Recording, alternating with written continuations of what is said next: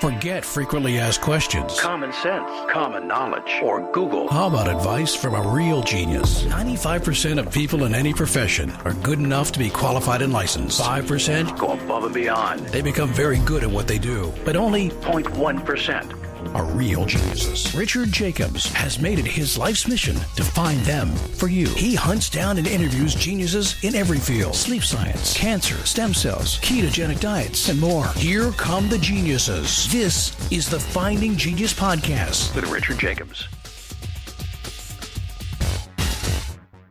Hello, this is Richard Jacobs with the Finding Genius Podcast.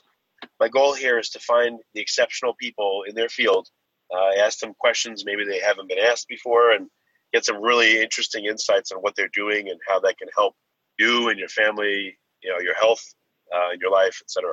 So today uh, we have Kevin Outterson.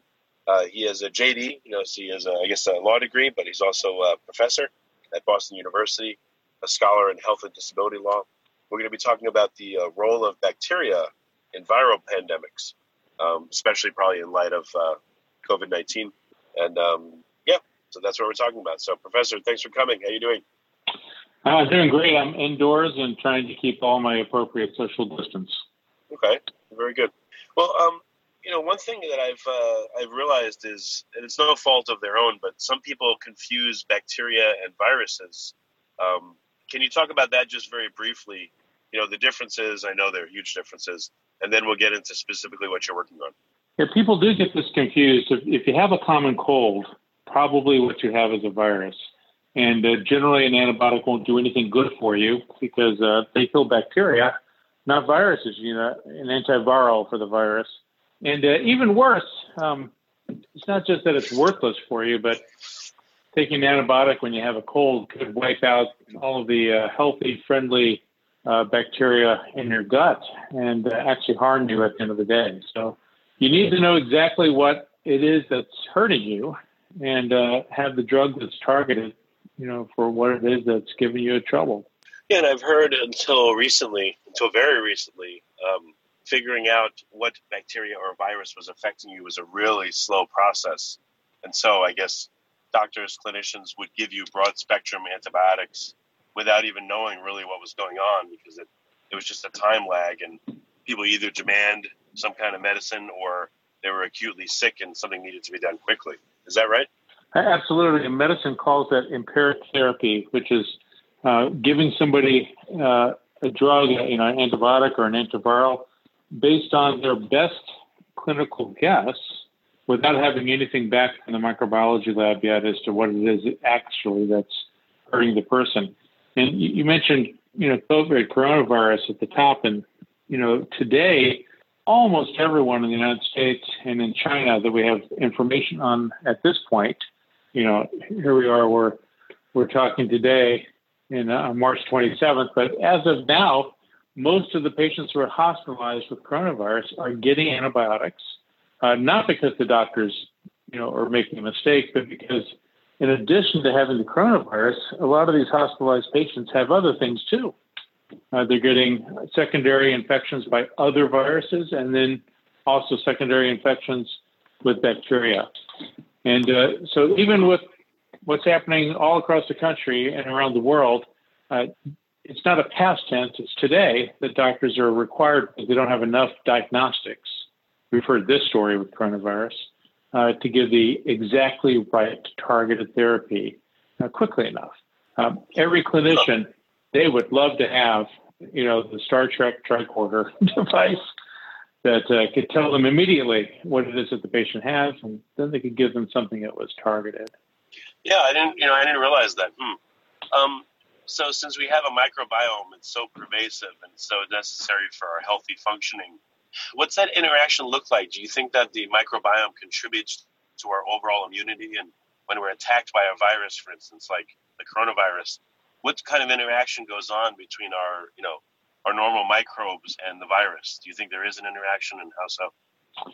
I'm really not the, the expert to answer that question. I, I think, um, but broadly speaking, uh, the microbiome is still a relatively uh, unknown field. There's so much that we need to know. It, would be like landing on a new planet and thinking it was, you know, bereft of life, but then finding out there's actually a complex ecosystem. And so, uh, you know, looking at our hands or, or our mouth or, you know, inside of our bodies, um, we are constantly learning more about the complexity of the ecosystem uh, within the thing that we call people, you know, humans. Uh, it's actually more of a of a complex ecosystem than we ever thought.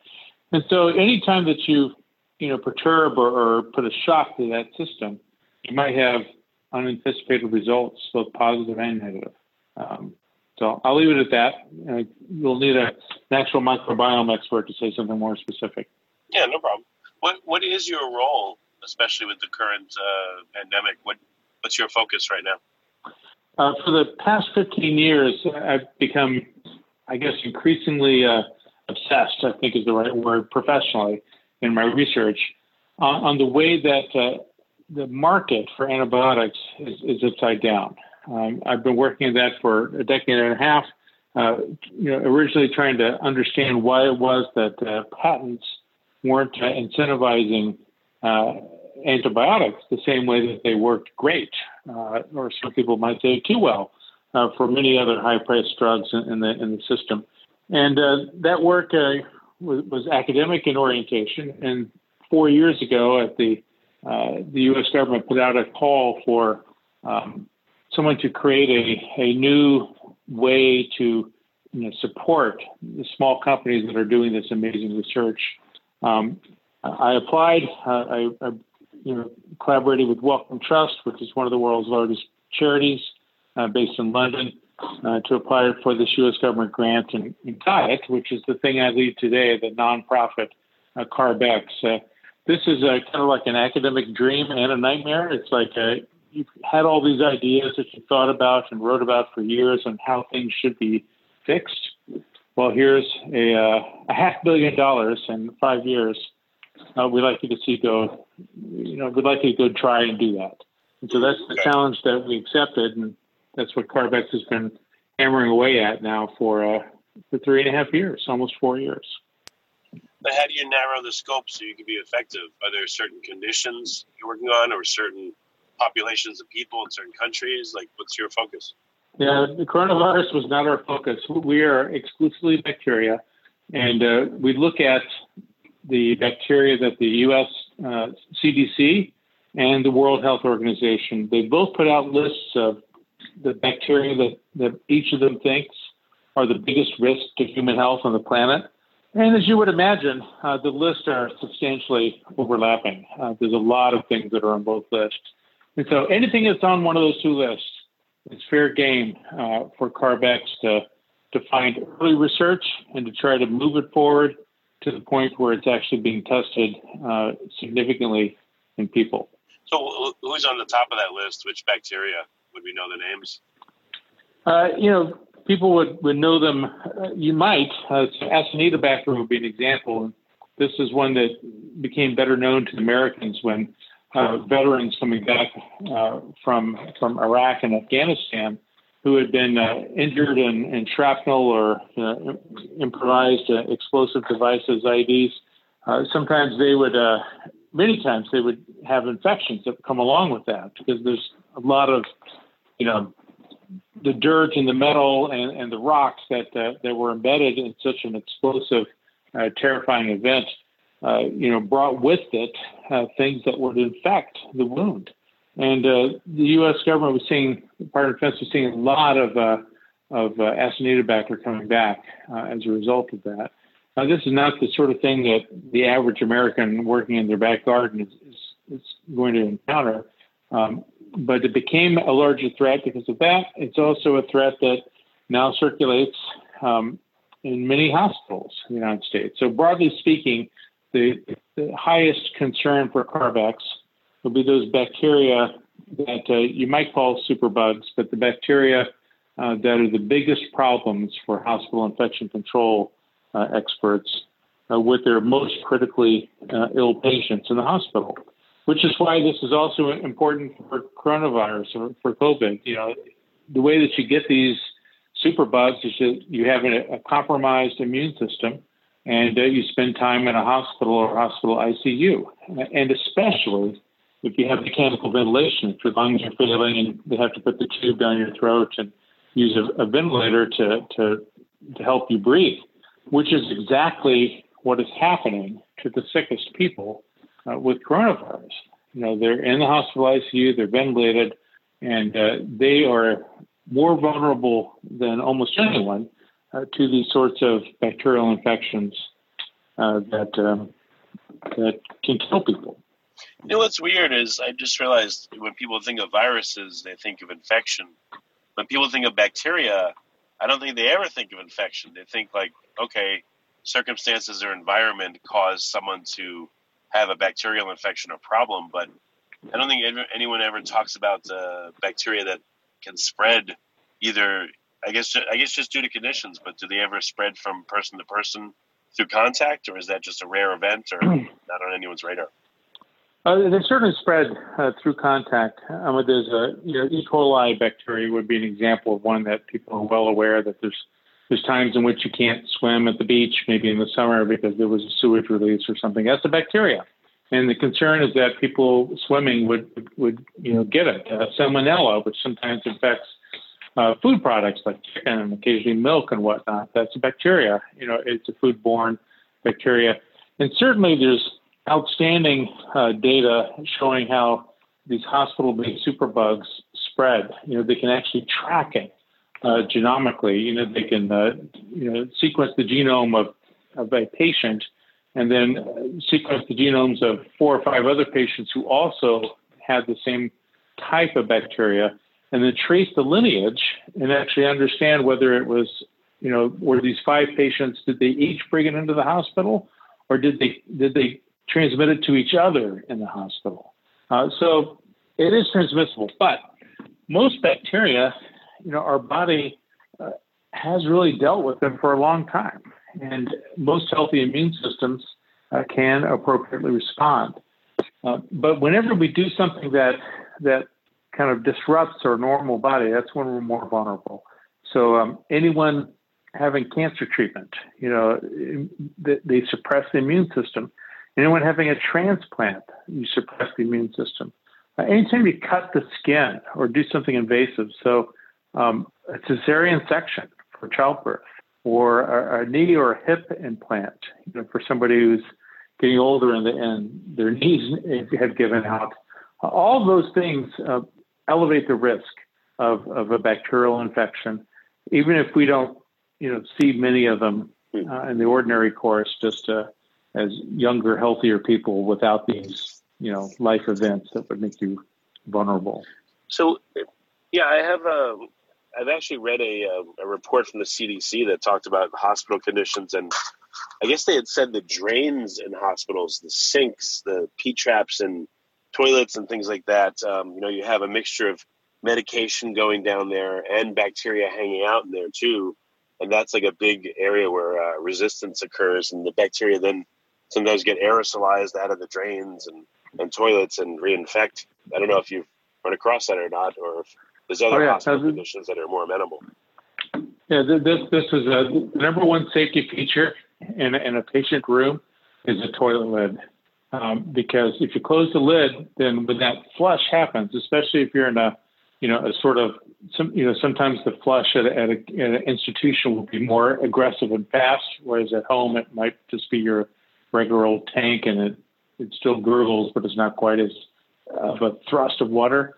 Uh, without that lid closed down, uh, you just sprayed droplets, and sometimes quite small droplets, uh, and, and they fill the air. And, and there's awesome and terrifying studies in which they use uh, you know high-speed photography and, and special lighting uh, to catch and try to track how long those droplets remain in the air when you when you flush a toilet with the lid uh, with the lid up. So that's why it's important to know that uh, you know bacteria. If you're sick with something, whether it's bacterial or viral, you know, many cases it, it's excreted through your normal bodily functions. And uh, and so if you wanted to leave a gift for the next person to use the bathroom, a very dangerous gift, uh, you flush the toilet without the lid put down. Now, there's a lot of places in the United States that The toilets don't actually have lids. Most universities, many hospitals, no lid. It's a simple, inexpensive safety feature that, until these studies were done recently, uh, people hadn't thought about it correctly. But you are right also about the drains. Um, you know, and there's, there's some simple fixes to that as well. But you know, just the just the next six inches into a drain, you know, from the sink uh, in, in a patient room can be have all sorts of things, microbes uh, growing in it. There's, there's, something called a biofilm, which is a structure that bacteria build on which to grow. Uh, you can think of it as a as a slime sort of thing that the bacteria will uh, will you know it's better suited for their for them as an environment. It helps them to stay there as well. And when they tested what's in the, the sink drains at just average American hospitals, not nasty places, but good hospitals, uh, it was shocking and uh, changes the way that people think about how they need to clean a room uh, if there's contamination by a bacteria or a virus. Well, I'm thinking now, especially in the current pandemic, about airport bathrooms and any public restroom. I know they're not used as much now people are supposedly staying home, but I mean, they really need to be really completely redone. You know, I'm imagining your typical airport bathroom. The ventilation is not great. The toilets are flushing constantly, especially with automatic flushers. So right. With, it's not even lids. one chance. Right, without lids. And the hand drying has gone much more predominantly to air dryers, which blow stuff all over the, the room. Um, so I would think now uh, public restrooms, they really need to be redone in light of all this because they're probably huge sources of uh, contamination and issues. Yeah, I don't disagree. I'm not an expert on you know, bathroom transmission. But uh, you can wash your hands all you want, but uh, if if it's in the air and you breathe it in your mouth uh, because there's suspended droplets, and washing your hands isn't going to help. So yeah, you know, public bathrooms in many settings, um, but but also you know the private bathrooms. So you know, in institutions that where there's a bathroom that it's only one person at a time, but but people share it. You know, like an office setting or something. Um, it, it, essentially means that if one person gets something that is can be aerosol by uh, by the bathroom, then everyone who goes in that bathroom that day, you know, could be exposed to it. And uh, this is how colds circulate. You know, the reason why most of us get one or two or three colds every uh, every winter is that we've picked up the virus from somebody in some setting. somebody sneezed on something and we touched it and then picked up a you know a pretzel and put that in our mouth and we got enough virus to to, to get a dose that was viable to to, to give us a, a cold. You know, that, that's how that happens. But it's one thing when it's a seasonal cold. It's another one when it's the seasonal influenza, and uh, it's a whole other story when it's uh, SARS-2, you know, the COVID-19.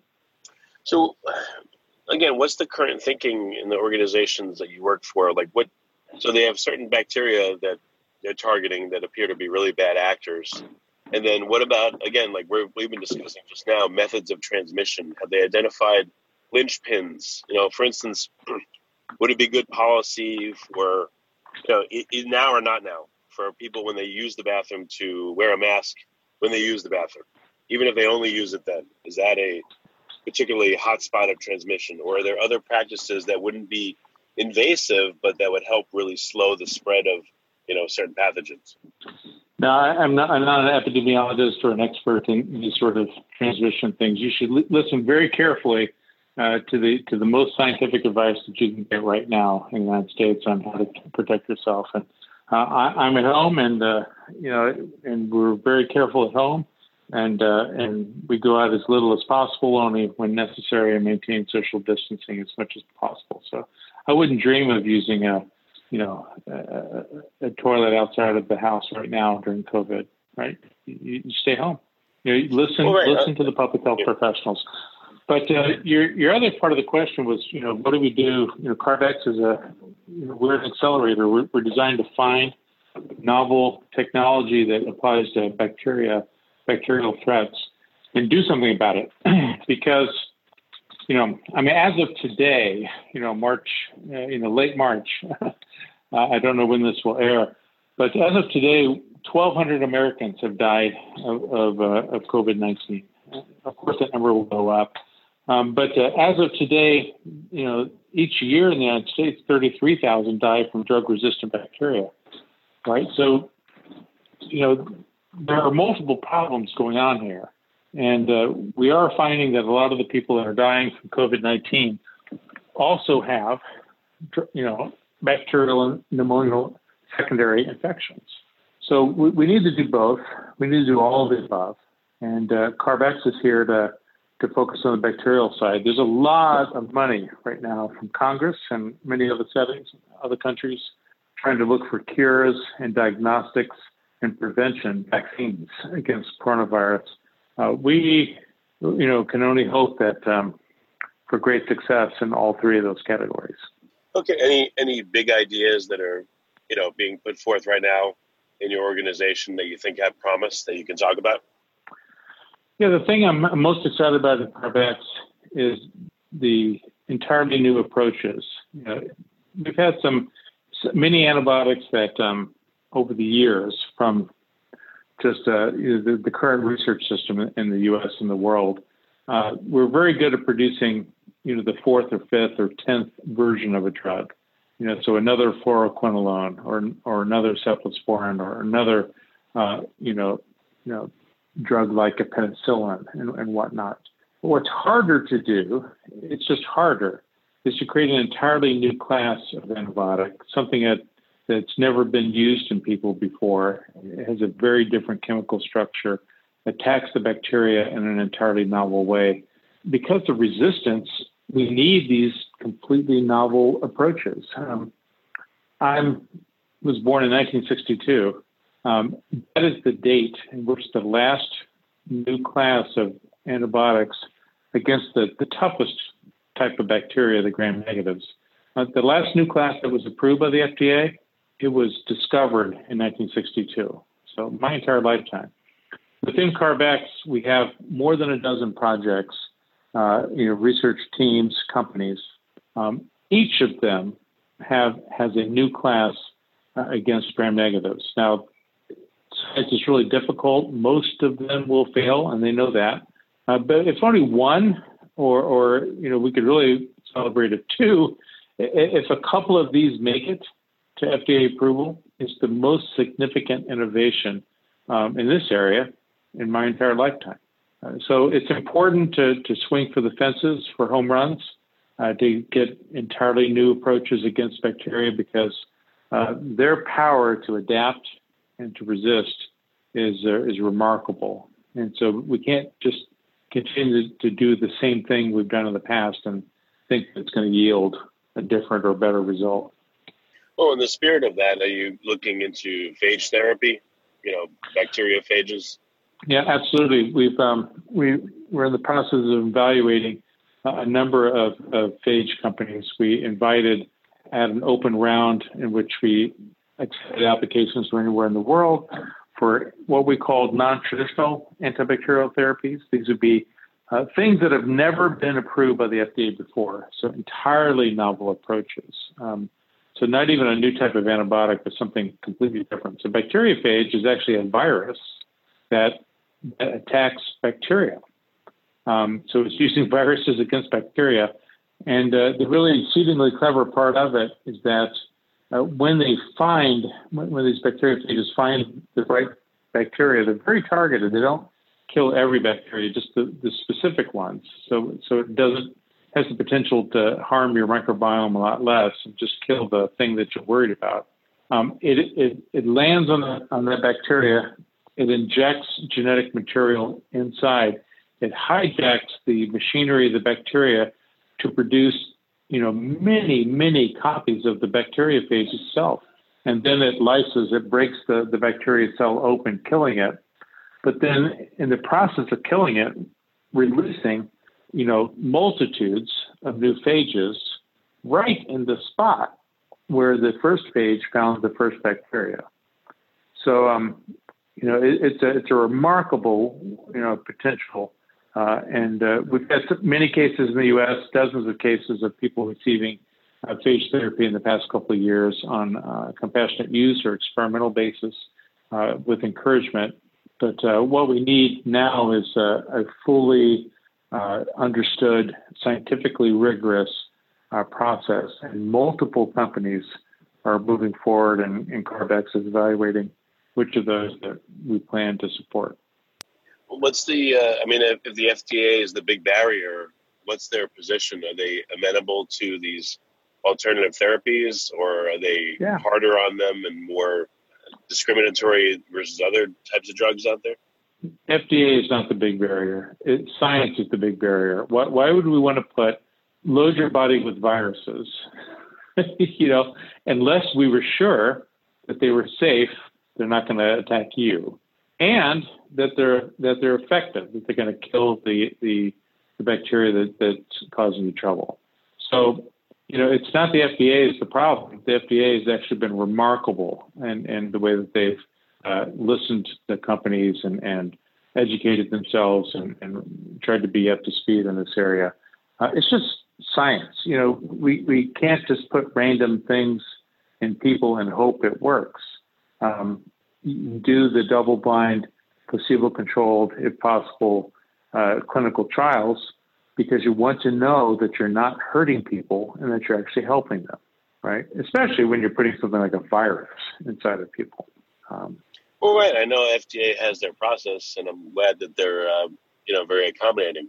I know that you know you're not just going to give someone anything, and they have their process, but their process is long and, and onerous, and probably rightly so. I just wonder what their position is with these kind of therapies. Is there any difference uh, in their know, position, or no? So I don't know if you've read the the book uh, The Perfect Predator. It's about uh, you know you know a, a, patient who who was dying of Acinetobacter, and, and his wife, who was also a, a PhD scientist, was able to to collect uh, companies who were doing bacteriophage research and and uh, to give it into him, and, and Tom survived as a result of, of the phage therapy uh, with FDA approval. So the FDA has allowed the emergency use of phages in uh, in many cases, dozens of cases, uh, and showing remarkable flexibility. Uh, but uh, those were people that are on death's door. Many of them made remarkable turnarounds, and and those anecdotal stories, because that's what they are. They're not. It's not pure science. It's anecdote.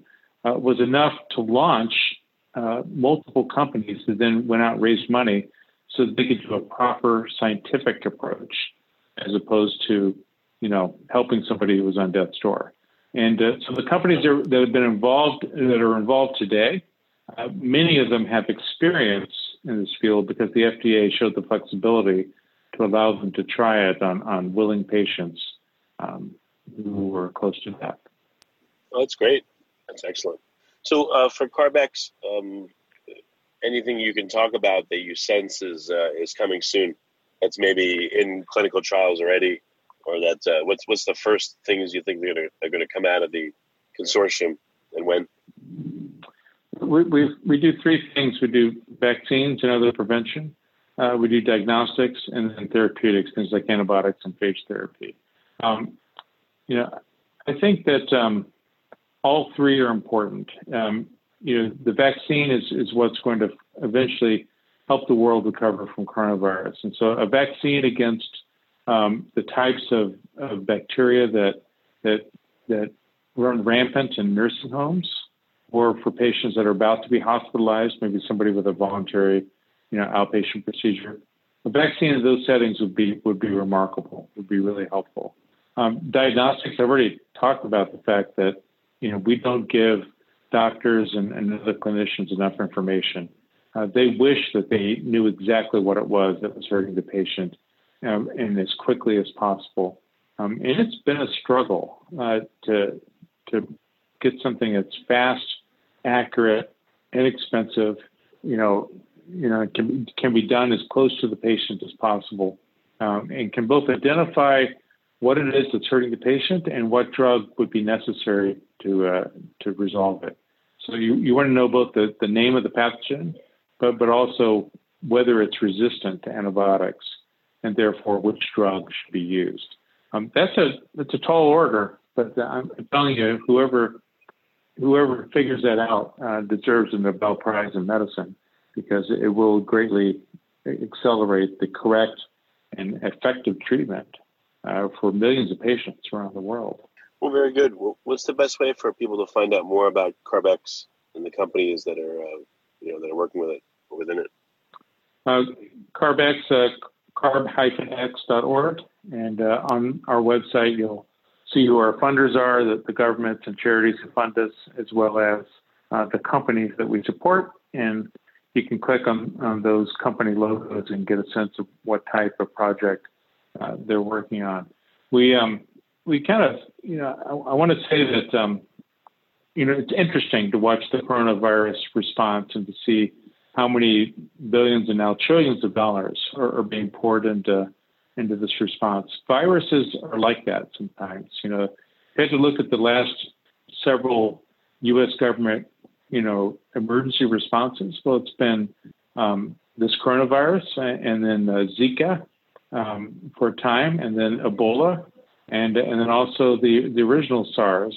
Um, and and all of these appeared, and and because they're they're viral, they they they grow and spread rapidly, and and it scares people, and appropriately so. And uh, then we roll out billions of dollars and and uh, investment, and but we don't actually invest in the long term public health infrastructure as much as we should, because we should just know that we, we can't name what the next thing will be, uh, but we should be ready for, for whatever it is, uh, whatever the name of the next virus is after after COVID 19 SARS-2. Um, but bacteria is a completely different story. This is like the slow moving train wreck. You know, we've been tracking for years the growth of drug resistant bacteria in hospitals and in the community. Uh, and, it, and it continues to grow in the number of people it kills. CDC estimates 33,000 Americans this last year uh, from drug resistant bacterial infections. Globally, the, the number is over 700,000. These are big numbers, but it, it doesn't happen in a flashy, TV worthy um, people with face masks and jumpsuits sort of time. And so it doesn't get the, the appropriate level of, of attention and, uh, and funding that, that it should. And uh, so, you know, I, I'm, I'm not taking anything away from SARS, you know, COVID, what we're dealing with right now. All the responses are appropriate and then some. Uh, this is a very serious condition. But I'm just saying there's also another quieter, slower moving train wreck, which is uh, antibiotic resistance, drug resistant infections. And we yeah, should definitely. also be paying some attention to that. Yep, makes sense. Okay. Well, very good. Um, Kevin, I appreciate you coming on the podcast, and you know the work you're doing is going to have uh, tremendous influence on everyone, and, and hopefully their health positively. So, thank you for being here. Grateful to have the time to talk with you. You've been listening to the Finding Genius podcast with Richard Jacobs. If you like what you hear, be sure to review and subscribe to the Finding Genius podcast on iTunes or wherever you listen to podcasts. And want to be smarter than everybody else? Become a premium member at findinggeniuspodcast.com. This podcast is for information only. No advice of any kind is being given. Any action you take or don't take as a result of listening is your sole responsibility. Consult professionals when advice is needed.